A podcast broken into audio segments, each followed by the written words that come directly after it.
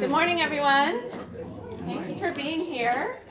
Um, I, I imagine that a lot of people here are not on West Coast time. So it feels a little later to you than it does to me and Joel and some of us who, who uh, live out here. My name is Amy Bost Henegar. I uh, uh, live in Long Beach, California. I was a minister at the Manhattan Church of Christ in New York City for 20 years and uh, grew up here and now back in California. And I'm a hospital chaplain.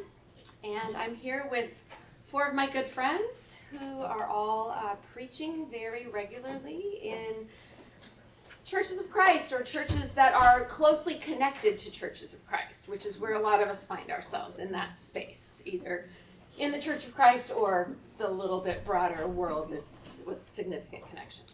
So um, we just wanted to come together and uh, testify to the fact that God is um, working and uh, calling women in really powerful ways that we can't deny. And we represent a lot of people. A lot of people actually today, and a lot of women that have come before us. Um, I heard once that every generation of feminists thinks they're the first, but they're not. And we've had women preaching in the restoration movement since the beginning, and also in the church since the beginning. So two different times. Um, so make yourselves at home. Sorry that that's standing room only. We need to tell them they've got to give us a bigger room next year. We do have a couple of chairs down here. Yeah, raise your hand if you have an empty seat next to you. Lots of hands going up. Um, yeah. You can sit on the floor. We're, we won't be offended. Let's open with a prayer. Gracious and eternal God, we believe that you called us here today. And we believe that you're with us, and we believe that your spirit is working in us, in our hearts and in our minds, and in our um, in our bodies, and in our relationships, and even in our churches, and our schools, and in our neighborhoods, and in our world. So I pray that you'll show us why we're here today, each of us individually, that you will let us know what we need to hear and I pray that seeds will be planted and that uh, amazing things will come. Bless us now. In Jesus' name. So we're just going to go through and um, let each of you introduce yourselves uh, briefly and say, tell us um, a tiny bit about your background and what your current role is. Oh, another chair hidden over there.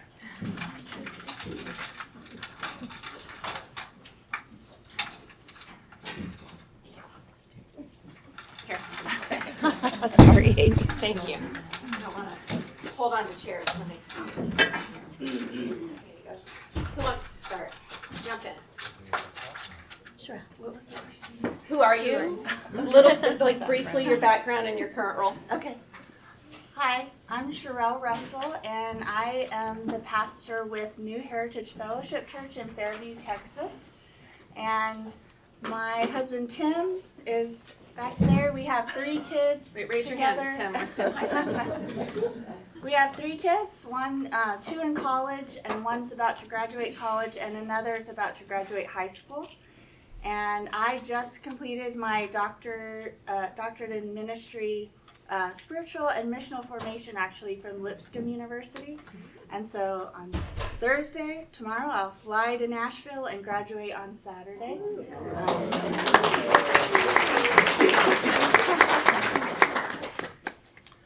I'm uh, Candace Nichols, and I um, did my master's degree at Abilene Christian University. I worked for 10 years as an associate minister at Minter Lane in Abilene, and I have been at the Brookline Church of Christ in Brookline, Massachusetts for five years. I'm the senior minister at the Brookline Church of Christ, so, and that's, that's me. Cool. I'm Jess Lowry. I am the pastoral leader and executive director of Sunset Ridge Church of Christ and Charis Collective. Um, Charis Collective is Sunset Ridge's missional expression, so missional hub, um, and I get to do that work. I have a master's in global leadership from Fuller Theological Seminary. I have three beautiful children um, 15, 13, and 6. And um, yeah, that that's about it. I've been on staff at Sunset Ridge for ten years now. Oh, she's got some people here, right? People. I'm Tiffany Dahlman, and I'm in North Carolina. I grew up in St. Louis, but the military brought us to Fort Bragg area in North Carolina about 20, well, in 2000. Haven't left.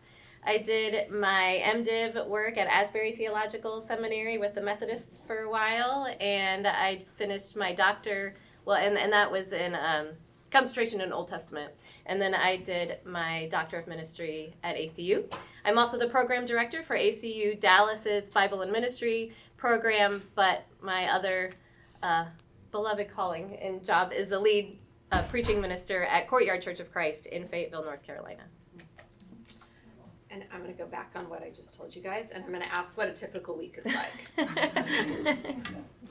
Who wants to, we're not gonna go in any sort of order, so just if you feel like talking, jump in. Tiffany doesn't, she doesn't wanna be first every time, so she's, so she's next to me. so. I'll go this time. But I Tiffany's- well, I, I have four children at home. Three boys are here, um, scattered around. Uh, so, being mom is, is number one, and I do what I can to make sure nothing interferes with that number one slot of caring for them until they're gone. Uh, but I do reach out. It's a smaller church, about 70 people, typically 40, 50 show up on any given Sunday. You all know how that is. So uh, I try to reach out to at least three quarters of them one on one every week, either through brunch or phone calls. Some of the, we have a large international community. WhatsApp's big on, on that for them. So uh, we do that. And then just normal pastoral care stuff who's sick, who needs a meal, organizing that, taking care of moms with new babies, driving people around. Sometimes I'm mowing the church lawn if the person who's supposed to do it didn't do their part that week and I see it's long on Saturday, miscellaneous things.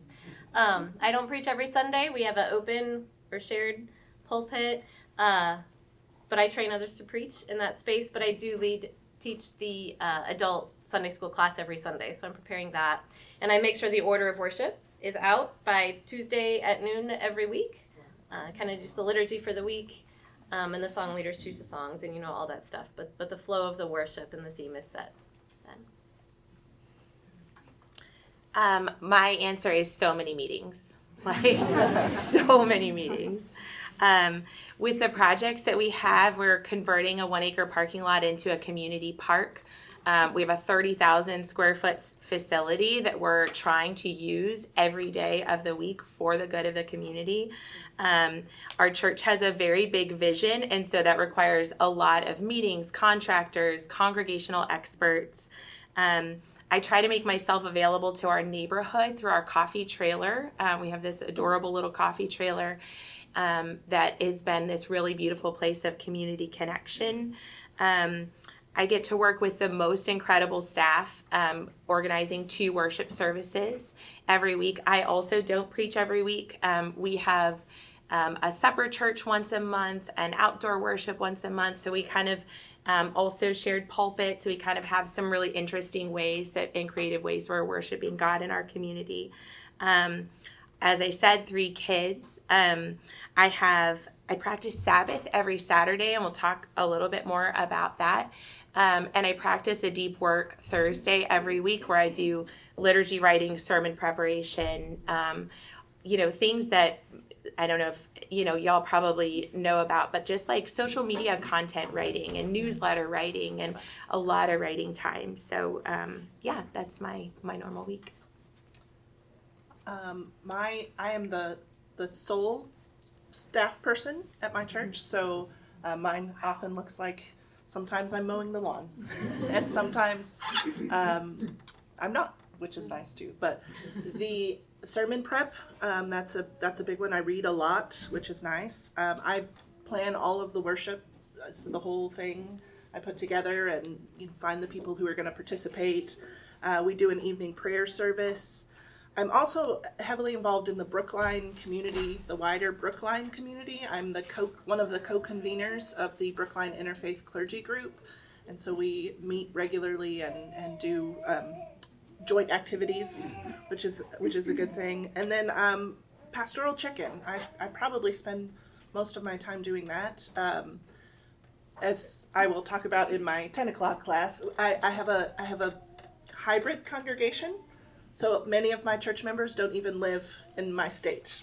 And so I spend a lot of time emailing and texting and phone calls and and then for the people who are local, you know, visits and uh, meals with people and I'm thankful to have a schedule that allows me to do that. And mine is very similar to um, Tiffany's and Candace's. I'll just mention, in addition to those things, uh, getting ready for Sunday and preparing for worship gathering.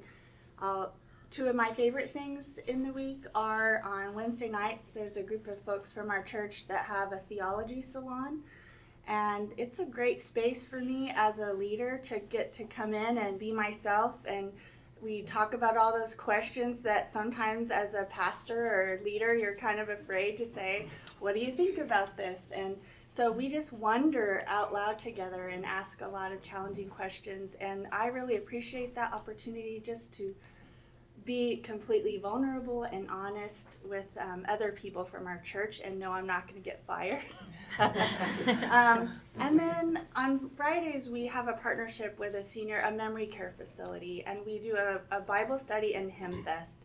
And we go and sing with these seniors that are in memory care, the, all the old hymns. So I've had to really like get my voice going again and remember the old songs and um, that's just one of my the highlights of my week. Just sometimes closing my eyes and hearing this group of folks, a lot of times with tears running down their face, um, making a connection to something. They might not even remember what they're doing there, but once we start some of those old songs, they know every word and every note, and I love that time. Wow. Let's talk a little bit about um, joys and challenges. What what what do you love the most? What's the hardest? I'll say one of my joys is so our church has a lot of folks that are uh, have experienced spiritual or church trauma. And so our church might be the last opportunity or the chance or that they give a church to be a good fit for them. And there's a very slow entry as many of you know, if you've been through trauma or you are at a church where you lead and people have been through spiritual trauma, it takes time to gain trust and to establish relationship. Um, and so when somebody has that slow build and then they feel like this is their home, this is their community, that's really rewarding. Um, and but it takes patience and you know it's not like you just come and plug in and get started and have your name on the sign up sheet but when the name is on the sign up sheet, it feels like a huge deal. Um, and then challenges are just, I love thinking of what we do as a transformation journey that we're on together. And it is really difficult because we're not with each other that often as opposed to what we're all watching on TV and reading throughout the week, right? So it just feels like the skills are in terms of the influence and the amount of time, um, that's a challenge. Does that make sense? I don't think I explained that well. No. gotcha. Yeah, my reward is the same, Cheryl, because there's so many who come in. In, in my pocket of the country, there's not a Church of Christ on every corner. There's very, very mm-hmm. few. And the others in the town are King James only type churches of Christ. God love them. That's how it is. And so we will get many who haven't been in a church of Christ in many, many years because it's still in their mind, I have to be in a church of Christ to be right, but I can't be in that church of Christ, so I just won't go anywhere. That's the best thing to do. Um, but when they come into courtyard, it is that slow process. Or some who are coming from much more um, fundamentalist type churches. But you just last week there was a family who's been with us I mean, off and on, probably three years. But just then, the husband in that family said, "I feel safe in church again for the first time in many years." And that, you know, nurturing a space like that for a community to rest and heal, and just kind of be mothered in, into safety with Jesus is that is the absolute most rewarding part. That word nurture, I think, mm-hmm. is a mm-hmm. big. Mm-hmm. I'm going to jump in because mine is also the same, and it's a little bit moving to think about God you know, using, sorry.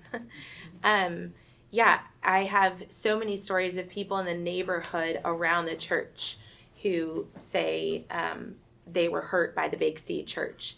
These are seminary students. These are um, men in their 60s who grew up at, you know, pastor's kid type of people. And they say, I'm happy to have a cup of coffee with you, but I will never enter into that church building. And I'm like, that's perfectly okay. Um, and and somehow, like Cheryl described, they enter into community, sometimes into the church, sometimes just into some other point of entry that we have. But um, the overwhelming response is, I feel safe and loved here, and and that is really really significant for people and very rewarding, um, for sure.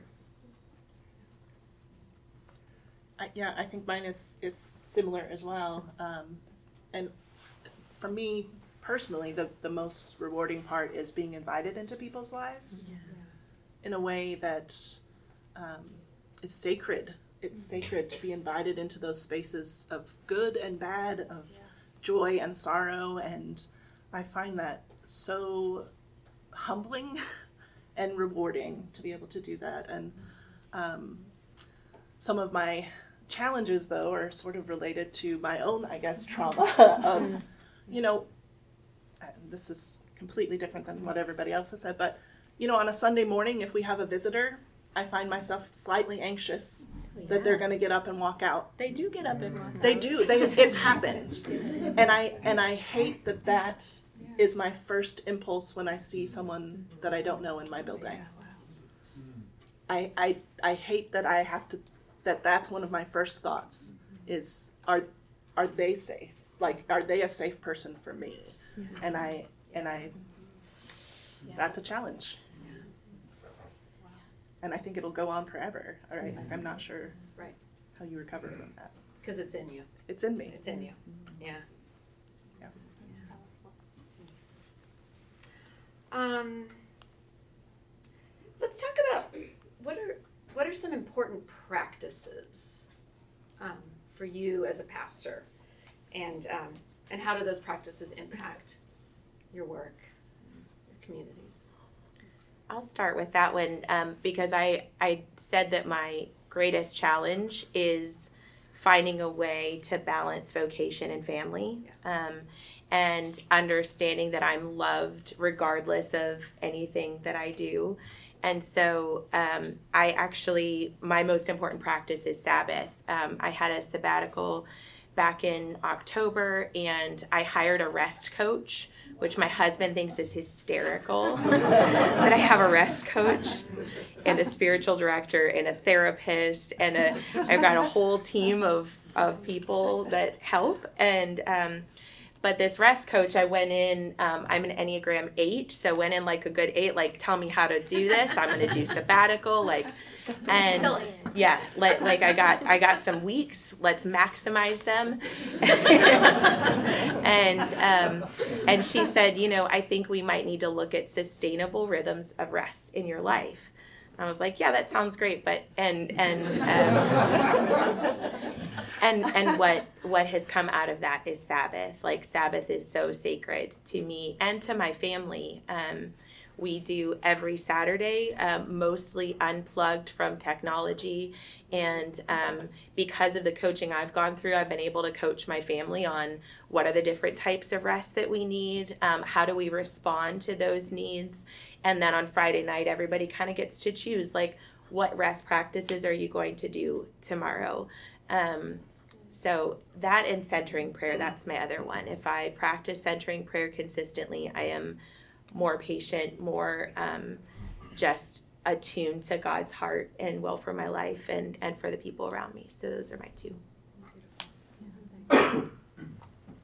I'll say listening um, is a practice that I try to be very intentional about, but then reflecting has become a big thing for us at at church and also personally. Just reflecting on all the things that we're hearing out loud together. Um, and then one other thing that I really uh, need and appreciate is walking. So doing a lot of walking in our neighborhood, and I want to start walking around where our church meets. We meet in a shopping center, and I am anxious to start walking around there too. But walking is, and I walk with Tim a lot, so he gets to be my um, you know how it is.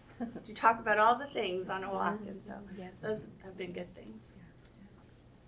For me, um, Lectio Divina actually has become a, a really important practice for me. We follow the lectionary, um, so my my first step uh, is, I, and also I have a I have uh, as a special my special nerdiness is fountain pens and inks and paper and various things. So I write out the week's scriptures at the beginning of the week and that's it's a form of meditation for me. And I spend the week really meditating on those texts. And for me it's it's transformative for me right? I'm transformed by scripture by text. Um, and I think it's beneficial to my congregation um, in my sermons. I think I'm it's it's my sermons are are based on that, right? That mm-hmm. practice of, of really dwelling in scripture for the week. So mm-hmm.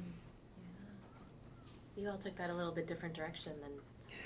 Should I change? Should I? No. no, but I, I, a couple of things. Ministry can be lonely, especially if you're a, a pulpit minister, and, and you can be very, very close to people in your church, but they being your best friends isn't the best practice necessarily. I'm in a highly transient congregation because it's a highly transient town. It's a military town, so people are in and they're out. Um, that that's probably the biggest challenge too, is keeping up the morale in the congregation when people you love are constantly leaving and. Um, you, and God always sends new people, but maybe not right away. So it's just it's this all the time, and and maintaining a morale that is steady and, and positive and hopeful can be hard. But nurturing spiritual friendship with other women who don't even necessarily live mm-hmm. near me, but taking time to go away with with these friends and and I am gonna I'm gonna talk to Amy today that sermon's not going to get finished, but I need to foster mm-hmm. friendship because that is important. Um, mm-hmm. to make sure that I'm taking the time to nurture friendship outside of the congregation mitigates the loneliness and it just helps me remember I'm a human being. I'm, I'm a person in need of companionship. So that's been really, really, really important for me. And the second thing is releasing. Um, you said listening, but but releasing, releasing. Courtyard is a church plant, and um, there's a phenomenon called uh, founder syndrome that happens sometimes in church plants where you see the community begins to gather around the planter, the, the founder. Not a good thing. You, you don't want that to happen. Uh, we saw symptoms of that kind of early on. For if I went out of town, attendance would be a quarter of the people that would normally be. You know, that kind of thing. Danger, danger, danger, red flags. So I stepped way, way, way, way, way, way back um, and really began training people for other things. And so I just have gradually released, released, released so that I am not necessary. That's my goal is to not be necessary there. And that's been really healthy for me personally. So the last prepared question that I have, and then we'll have a little bit of time for you guys to ask questions, is um, we've all had little girls come up to us, or teenage girls come up to us, talk to us, or ask us about noticing that it's a, a woman who's preaching, who's leading. Um, what would you say to yourself as a little girl if you could go back? to whatever age you choose and have a conversation with yourself what what words of wisdom would you share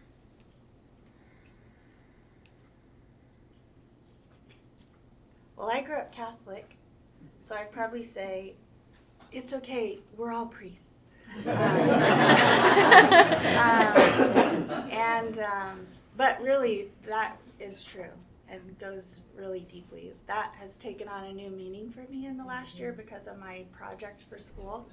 I did it on an egalitarian priesthood of all believers, and it was really rewarding to dig into that. Um, what does it mean to be a priesthood of all believers? Um, and I think that would have would have been something that I would have hung on to when I was young. I knew a lot. I knew very early on that I wanted to be a spiritual companion and leader in the church, and so um, and now it means even more to me that we that I get to be in a place where we're nurturing each other to be a priesthood of all believers that cares about the flourishing of one another and the flourishing of our community So I would say that, and it would have a layered meaning. We just had a family leave. He was a commander at the 82nd. Um, so they were not there very long at all, just a couple of years. But they had a little girl. she's eight years old, and they never. They're Church of Christ, born and raised, and uh, they'd never been in a fully egalitarian church space before. And their daughter did everything. If mom was preaching, she would stand there with her. If dad was leading singing, she was there with them. She would hold the communion tray for communion. She was leading prayers. She was reading scriptures at eight and nine years old in, in that time frame. And um, they had to move to Fort Campbell in Kentucky and probably were not going to be able to go back into an egalitarian space where their daughter would have that not only visual exposure but opportunity to do all the things that she was able to do. And so when she left, I put together this collage for her of pictures of me baptizing people and her mom preaching a sermon and her leading communion and it was you know all these women and it had the verse from psalms on the bottom the lord announces the word and the women who proclaim it are a mighty throng. But one translation said army. I'm like this girl has no idea what throng is but she knows the army. So the women who proclaim it are a mighty army. I went with that one because um, she understood that. But that was at the bottom and just gifted that to her to hang on her wall. Like like this is normative. This this is ancient and this is normative. And I think that's probably what I would tell myself. I'll go, but I'm going to read right from here because I'm I'm tearing up listening. so I'm trying to. Um, I think this question was really special to me as I raise a little girl who I think is back there somewhere. The hallway. Oh, perfect, perfect. Um, you are enough and you are not too much. Someday you will find people who love you for exactly how God made you. And so many of those people in the rooms, it's really moving. Um, those people won't try to fit you into a box. Um, you are worthy of love no matter what you do or accomplish. Um, and when I was a little girl, I grew up in Pennsylvania and I spent all of my time in the woods. Like every spare moment I had, it was in the woods. And so, um, just that nature will always be your deepest connection to God, the place you feel safest, where you'll recenter, and where your soul will find rest. Um, don't lose your imagination, your sense of wonder and enchantment for God's created world is cr- truly magical. So, yeah, just don't take things too seriously. Yeah. Uh, I think I would tell myself as a little girl to to trust that impulse, that calling, and to explore it with curiosity and not try to explain it away, mm-hmm. which I did for a very long time. Mm-hmm. And I think that is the message that I wish that I that I had heard. Yeah. Um, yeah. Trust trust that, explore it for yourself and don't try to explain it away. Yeah, that's that's what I would have said to myself too. Like notice it. Notice this mm-hmm. calling because I was like, there's something I want to do, but have no idea what it is. and it took years and years and years. And I was like, do I want to? Do I want to teach? But really, I just want to talk to the students about their life. Do I want to work for the YMCA, but really I just want to talk to the kids about their lives. Do I want to be a bus driver? Maybe I could talk to the kids about their And then I was like, one day I'm like, oh crap, that's ministry. I've seen it my whole life, but no one who ever looked like me. Yeah. Right? Yeah. What questions do you guys have? We have 12 minutes or so. Yeah. I've got a question. Um, how did you each deal with um, when you initially got into the ministry about having to kind of go up against the traditional role of no, women can't speak up at the pulpit? How did you be able to approach that and be able to fight that? So, so for the recording, the question is when you came or come up against people who say women can't do this, how do you handle that? And how, how, how did you handle that originally and maybe continue to? I was in a very um, our I, our church is very interesting. There's there was already a lot of work that had been done before I got there in terms of who has power and has access to the places of authority, those had already begun breaking down significantly. And so I went in expecting to have to do that and you know throw some elbows and then I and then I didn't. I was just accepted and given agency and it was incredibly surprising and wonderful just to be mm-hmm. trusted and that I just got to go and start doing my job and not have to go in ready to fight. I just got to go in and start pastoring and learning to walk with people. Um, and I hope that that would be great for all um, people that start a new job at a church, but especially for us women. It's really hard to start your job and have to fight. You know what I mean? Um, I wish we didn't have to do that. None of us went into this because we like to fight. No. Just didn't. I think that's a good point too, Cheryl. Changing the subject a little bit, but there there are churches who will say, "Yes, we are ready to hire a woman," but they're not. You think you are. Some may be, but the reality of that for a woman going into that space is is different. So, I mean, I think that's an invitation to discern: Are are you really ready for that? I, I, I approach it with compassion, if that makes sense. Um, you know, I was at a at a church for ten years that only at the very end did was I finally invited to preach. Um, but I had deep relationships with people who disagreed with me, and and I understood where they were coming from, and I and I tried to approach that with compassion, if that makes sense, um, and not. Does that make sense? I don't know.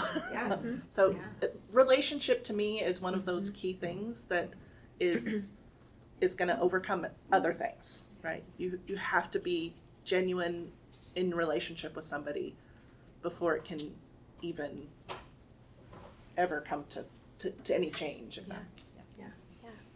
Yeah, and and um, I would say the same for me. I was the children's minister at Sunset Ridge first, then became the family minister, and now am in my current role. And I think I was on staff six or seven years before I preached, so I knew the congregation well. The you know the leadership knew me well, um, and actually called out that in me um, more than I was kind of like oh yeah, I know this is the thing I'm supposed to do. Um, there's a man sitting a couple rows back who was very um, influential in making that happen, and and came um, to the place where you started of standing on the shoulders of the women who had gone before. They had been years, you know, in making that happen. So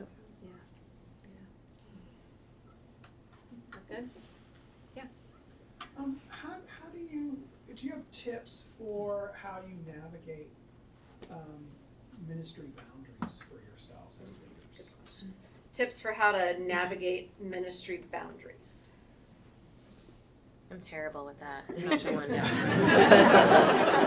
and I mentioned therapy, right? Yeah. Tip number one. what is a boundary?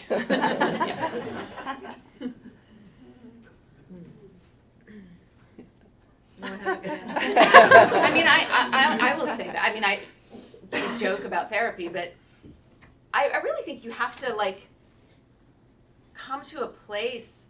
Um, you have to grow in your ability to reflect on your own actions and realize how, in some areas, you're doing things where you're actually harming yourself and harming other people because you don't want to say no, or because you think it's going to be selfish or too much self interest. And um, yeah, and, and, and boundaries are not uh, selfishness, boundaries are good stewardship. And so I think really, but it, it does take some, some quiet and it takes um, someone with wisdom to sit with you and say, so it sounds to me like you're, you're, you don't have any boundaries in this area. And then you're like, no, I do, I'm fine. And then a little later, you're like, oh, yeah, you're right. You start to notice it. Yeah, I, I'm sorry. Go ahead. Tiffany. we did make that language more prominent. Um, we, we talk about boundaries in life. we talked about Genesis one. You know, and, and within these boundaries, God gathers together land so there can be life. It, it's in the mm-hmm. boundary that life can be abundant. Mm-hmm. And I've taught that and taught that and taught that. So I did become much more able to say, I'm exercising healthy boundaries. Mm-hmm. I have to say, no, remember, boundaries create life. I need to do that right now. Uh, but it's not my strongest. Because the cost of not having them is too high. too That's high. I think that's how we all probably learn them is the hard way, right? Either our health suffers, our family suffers, our marriage suffers, our church suffers, you know. Um, so that, yeah, life giving. My job before pastor was a social services worker, mm-hmm. so I learned to put boundaries there. Yeah. because otherwise, I mean, I came home so many nights after working in crisis mode and was just emotionally exhausted. So I think that was a good precursor to pastoring. Yeah. Yeah, and we're watching how many of us are burned out, how many people in ministry, and we don't want we don't want that for ourselves. Yeah. Did you have a question? I did. Um, thinking about women that have grown up or are still in spaces that do not um, that are not egalitarian, and thinking about practice hours and knowing that there's something if they want to develop this skill of preaching. If you guys have any advice for how to develop that specific skill set. I mean, my doctorate's in preaching, and preaching is a different genre than anything else you're going to do. E- even teaching that Sunday morning class, preaching is different. Preaching is the spirit, goosebumps all over. It's it's a it's a spiritual experience, right? Um, and at Courtyard, with that shared pulpit, open pulpit space, there's people who are preaching who've never preached before, but I've kind of mentored them through that, and it'll be as effective as a sermon as anything I would ever have preached. So, looking really hard to find space where you can actually engage or be under the mentorship of someone who's preaching. I, I think some people think, oh, if I do um, Toastmasters or I work on public speaking, like like it'll train you for preaching, but it's really a different thing. Uh, you can have a good speaker who doesn't have that resurrection hope right how do, how do you mentor that you know i mean it's you know, really getting under someone who is a true anointed preacher. Um, and even in their living room or at the park but but learning that from the spiritual formation to the articulation the whole process with someone i think is the best you can do. I feel a little bit differently just because we have, we also have shared preaching, and anyone is invited to preach, and we just say start small. So accessibility is important, and we do a practice called dwelling in the Word. So if someone's interested, they might start with dwelling in the Word because it's scripted and it's easy to just do that, and then they might move to a communion reflection, and we say just talk about what you love about communion. And then if they move into sharing a message, we'll just sit and work through starting out very simple. A lot of times, I think just getting started is really intimidating to folks. Um, but the storytelling element, I think, is really important. And so I try to encourage them where have you seen God at work in your life? Where have you seen God at work here at New Heritage? And then those messages end up being really encouraging to our whole church, especially when it's a strengths building thing and we get to see and hear what God is doing and everyone gets to experience that. So, you know, I don't know if it's always, although I love those sermons, like Tiffany is a great preacher. Um, sometimes it's just someone sharing a story of what they've seen God do, and the Spirit is sufficient to work through, you know, work the, the rest out. Before the pandemic, I was um, I, I had a few groups that met on Zoom um, before the pandemic, um, where I, I had gathered together women who were in, in exactly that situation. They're like, my church may start having women preach, and, and the way I, I invited them was if your church is wanting to have women preach and you want to be in a position to say, yes, I'll do it. Um, let's get and we met for six weeks and went through a curriculum that I developed and I, I may do it again sometime um, because I I do think I, I hear it over and over and over like well we want to invite women to preach but no one wants to do it and I don't know if you guys know the old uh, Jerry Seinfeld joke that people are so afraid of public speaking that um, at a funeral they would rather be the one that's dead than the one doing the eulogy. So, you know, we're like, I don't know, can women preach? Can women speak? You know, we, we like wrestle over it for years and years and years, and we're like, yes, God says you can. Who wants to do it? And everyone's like, no, not me. Like, Yeah, and then like, see, women don't want to preach anyway. see, they don't want to preach. We can't find find But there's all this psychological It's stuff really s- you're trying to work it's through. scary, you know. And so what Tiffany's doing in her congregation, what, what uh, Cheryl's doing, where they're really, you know, empowering their congregation to preach everyone, like that's awesome. But if you're not at a church like that, then um, yeah, we can talk to me. We'll come to we can get some groups together on Zoom and just talk about where do you start and what are some things, you know, because I do believe ultimately preaching is testimony.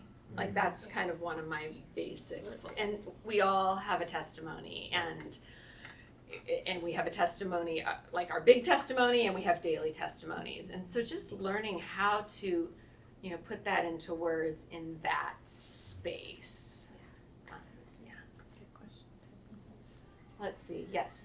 Um, kind of going back to boundaries, um, I'm a children's minister in Texas. Um, but our ministry staff is reading um, Emotionally Healthy Discipleship by Peter Scazzero. And in there, he says um, he takes a Sabbath every week.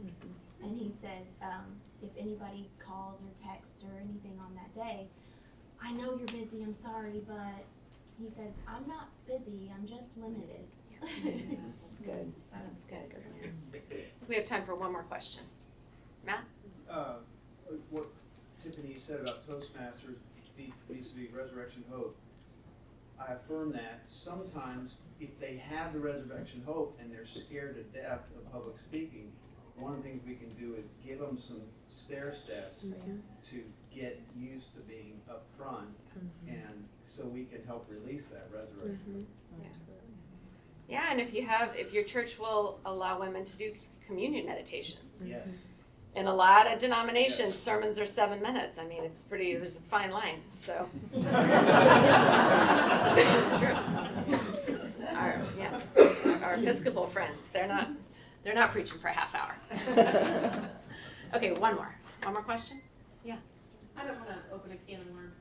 Do you, Oh, we only, we only have three minutes. Okay. It can only be so bad. um, do any of you have a, um, a board of elders that you have to, um, that you work under or work with? Or I have a class on that at 10 a.m. Class at ten AM on that, so. On that relationship Plug with for that. sisters and elders. Yeah. I'm on the shep, we have a shepherding team, and I'm on the shepherding team. I'm on it. So you don't have to, you guys collaborate, you don't have to Report. get a permission. Right. Right. Okay. I, I have a steering committee and it's very collaborative. I'm, I'm not on the steering committee, but I meet with the steering committee every time, just about every time they meet. We've had a collaborative eldership model at Sunset Ridge, and actually, just um, right now, are shifting to a board of trustees who I will who I will report to, and then a board of shepherds who will care for the flock. Um, both are egalitarian, um, and so all of our leadership is now egalitarian at Sunset Ridge Church of Christ. Okay, so as we wrap up, two quick things I want to say. Um, we have a fantastic Facebook group, uh, Community of Women Ministers. So if you are, raise your hand if you're in it.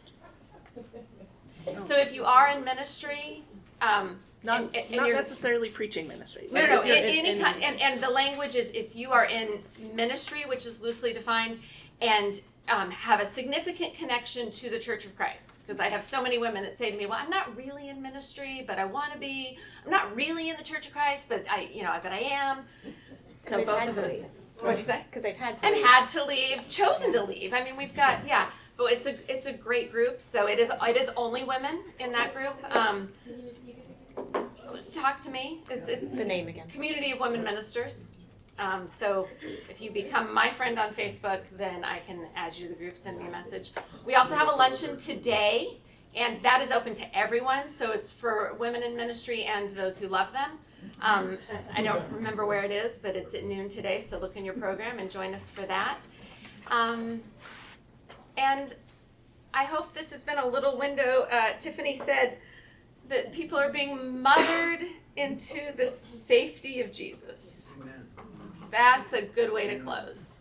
And so now to God, who is able to do immeasurably more than all we could ask or imagine, be glory in the church and in Christ Jesus throughout all generations, forever and ever. Amen. Thanks for being here.